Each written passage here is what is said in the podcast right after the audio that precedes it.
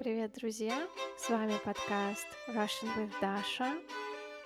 Сегодня у меня в гостях снова мой муж Никита, и мы поговорим о его детстве. Он расскажет о том, чем он занимался в детстве, что было интересного. Я думаю, будет очень теплый, душевный выпуск.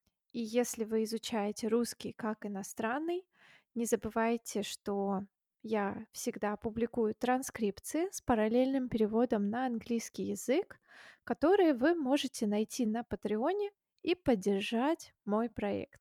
И, кстати, большое спасибо всем патронам. Вы мне очень помогаете в эти нелегкие времена. Итак, Никита, привет. Привет, Даша. Расскажи, пожалуйста, где ты родился, вырос я родился в городе Волосово, это Ленинградская область. Родился я в 87-м, но я хочу в целом сказать, что вот было время 90-е, да, так называемое. И у нас семья довольно-таки большая была на тот период, да, то есть у нас трое детей, я, мой брат, сестра и мои родители учителя. И учителям в тот момент платили мало и задержкой. Ну, несмотря на то, что это был в целом тяжелый период, свое детство я помню как счастливые, светлые моменты жизни. И это, мне казалось, было чистое счастье, да, скажем так. Не было никаких проблем, какого-то стресса и так далее. Я очень хорошо помню моменты, когда мы ездили к дедушке с бабушкой. А, дедушка у меня также был учителем. Мы любили Точнее, дед любил нам устраивать шахматные матчи. И мы тогда собирались втроем, я, брат, сестра. И мы соревновались э, в шахматах, да, то есть у нас были такие чемпионаты. Также дед любил водить нас на рыбалку. Мы ходили, ловили карасей. Потом этот улов мы готовили. И э, эти маленькие рыбки вроде бы Сейчас кажется, что это как-то странно, но тогда мы их ели, и этот вкус, он нам запомнился надолго. Это было вкусно, и мы это очень любили. Также я помню моменты, когда дед водил нас в библиотеку, мы выбирали книжки, читали, нам это было интересно. Дружили и дрались с мальчишками из другой деревни, да, то есть это была не наша деревня, мы были тут на чужой территории – Соответственно, были стычки. До глобальной драки не доходило, мы все-таки находили общий язык. На тот момент моим хорошим другом был мой брат, и мы с ним в целом исследовали то место, где мы живем. Так, например, у нас в деревне вырыли котлован для здания, и как мы потом поняли, вот этот грунт, который вытащили, это были старые ископаемые, там были ракушки, трилобиты – и мы это не сразу поняли, мы там ходили гуляли, и потом мы начали интенсивно раскалывать известковые плиты и доставать оттуда какие-то окаменелости. Это было очень увлекательно, и мы, мы, по сути, создали моду на поиск вот этих трилобитов, потому что никто этим не занимался, пока мы не определили вот эти моменты.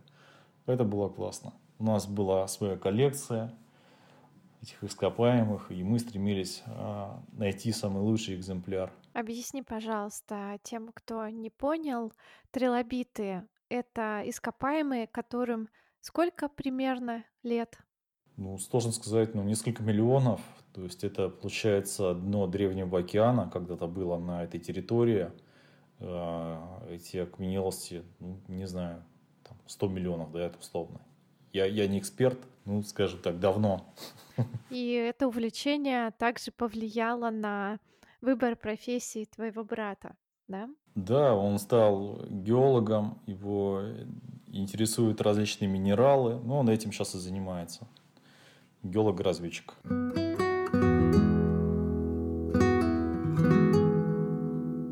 Чем хороша жизнь в деревне, да, у тебя нет каких-то там зданий и заборов, которые тебя ограничит твои перемещения. То есть рядом, условно говоря, там несколько домов, лес, дорога и все, больше никого. И мы любили ходить на орешники. Мы собирали там орехи, и чем удивительны были вот эти орешники, они находились на старом шведском захоронении. Это захоронение 16 века, курганы. Но, по сути, это был лес с холмами. И мы тоже не сразу все это узнали. То есть мы тут начали понимать уже историю вот этих мест. Это было интересно, это было далеко. Это, по сути, были такие маленькие походы для нас. И обычно мы выбирались в лес, разжигали костер, брали с собой какой-то хлеб, например, там могли его запечь, могли запечь картошку. И это такие теплые воспоминания были. Вот. И также мы любили э, вырезать из э, дерева, там, например, мы брали какие-то ветки, сделать из них, например, там нончаки, либо узи. В общем, это, это все практиковалось, потому что тогда мы не могли себе позволить купить игрушки, и э, на, на тот момент мы делали себе оружие сами. Это было в порядке вещей. Что делали родители, чтобы обеспечить вам хорошую жизнь? Ведь тогда действительно ни на что не хватало денег. И мне интересно, как родители выходили из этой ситуации? Ну, скажем так, родители работали всегда, и нужно отдать им должное, они всегда уделяли нам достаточно времени. И чем мне нравится мое детство, мы очень много времени проводили на нашей даче, то есть мы ее строили. А, мой отец, например, э, сам построил дом, и мы всегда ему в этом помогали. Он возил нас еще в самом начале нашей жизни на, на велосипеде, то есть там один мог привести э, нас троих там, на расстояние там 3-4 километров. До дачи надо было ехать. Не знаю, наверное, ему это было, может быть, тяжело, конечно, но мы при этом были безумно рады. Мы всегда хотели участвовать вот в этих процессах. У нас э, был очень дружный, да, скажем так, коллектив, очень дружная семья. И эм, нам это всегда было интересно. Хотя я думаю, что для родителей в тот момент у них действительно был сложный период, и им было непросто жить в это время. Но я думаю, их наша радость тоже как-то радовала, и всем, всем было от этого, наверное, немного легче. Но вот если говорить про финансовую составляющую, то в тот момент в целом много сажали, сажали картошку в основном, и эту картошку продавали. И я помню момент из детства, это когда мы продали там картошку, какое-то количество, и мне купили там куртку или кроссовки, но это было вообще очень здорово. И ну, на тот момент э, ну, среди детей было классно, когда ты выделялся какой-либо вещью, то есть у тебя там, например, были какие-то модные кроссовки, либо куртка, и это было здорово. То есть, когда родители делали такой подарок, это, это было наивысшим счастьем. Повторюсь, да, тогда было туго, иногда приходилось донашивать там вещи за брата. Тоже было не очень, конечно, прикольно, но деваться было некуда. Чем было еще классно то время, да, вот чем мы занимались. Тогда не было ни телефонов, да, не было никаких вот гаджетов, социальных сетей. И мы очень много занимались спортом. То есть э, мы устраивали, делали хоккейную площадку себе во дворе, например, зимой. Ставили э, ворота, грубо говоря, там из, э, делали из снега. Тут же у нас там были запаркованы какие-то машины редкие. Тогда их было мало, сейчас больше. И мы постоянно проводили время, играя в хоккей, например. И нас было тяжело загнать домой – и даже так расстраивались иногда, там, что кого-то загоняет, нет игрока в команде, и это расстраивало.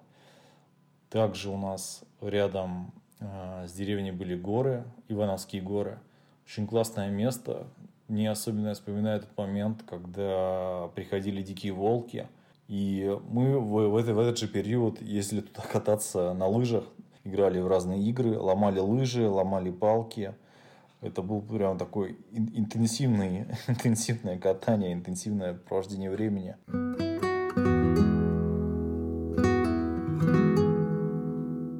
Еще помню, мы придумывали игры. То есть у нас была такая игра, она называлась «Квадрат». Я не знаю, может быть, такая же игра была и за границей. Ее правила были довольно-таки просты.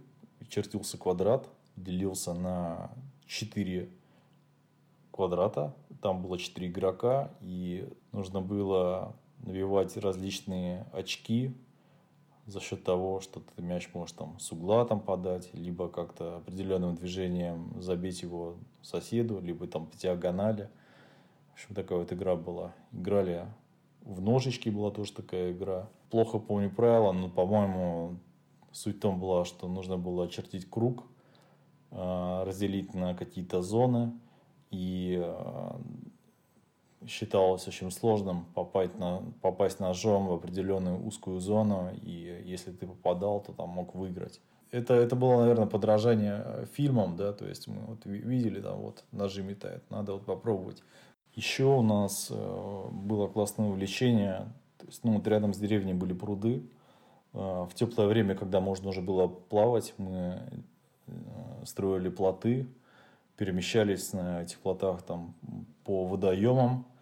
Это тоже было такое хобби, построить плот, поплавать на нем и либо там рыбу половить. Ну вот это было прямо детство Тома Сойера. Строили шалаши, либо там домик на дереве. Слушай, ну у тебя было очень активное детство. Я помню дворовые игры и то, что я ходила в художку, занималась рисованием. Но у меня не было настолько активного детства, наверное, потому что я жила в городе, и там все-таки было опаснее гулять, и мы часто гуляли в больших компаниях, но только во дворе или где-то рядом с домом, недалеко от дома. Но не было случаев, когда мы ходили в лес, там, где волки. И я вообще в целом не очень помню, чтобы мои родители возили нас куда-то за город, потому что мои родители часто работали. И я даже немного завидую тебе и тому, что вы так много времени проводили всей семьей. И мне кажется, что ты эти воспоминания сохранишь надолго, и они тебя будут согревать душу еще очень много лет.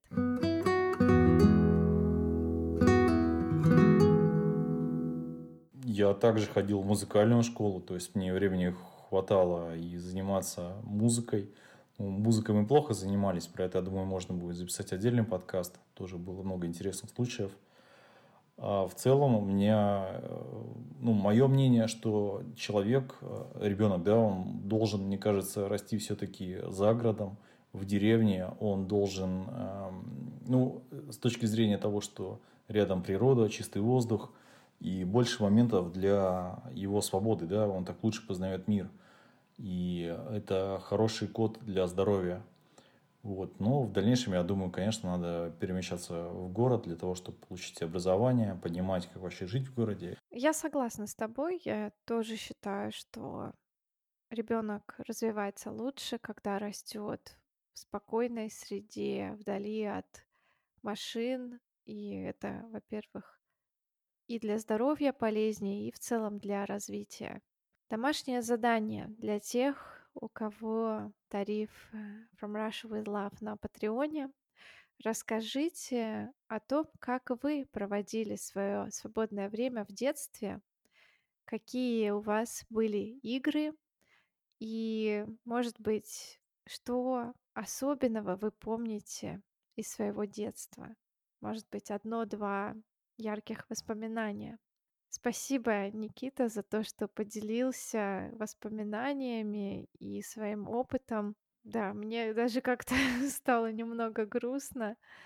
Захотелось опять вернуться в детство, в то беззаботное время, хотя оно было тяжелым для наших родителей, но детьми мы не ощущали такой тяжести. Спасибо, я рад был поделиться. Друзья, спасибо, что дослушали выпуск до конца. Ставьте оценки подкасту и услышимся с вами в следующем выпуске. Всем пока. Пока-пока.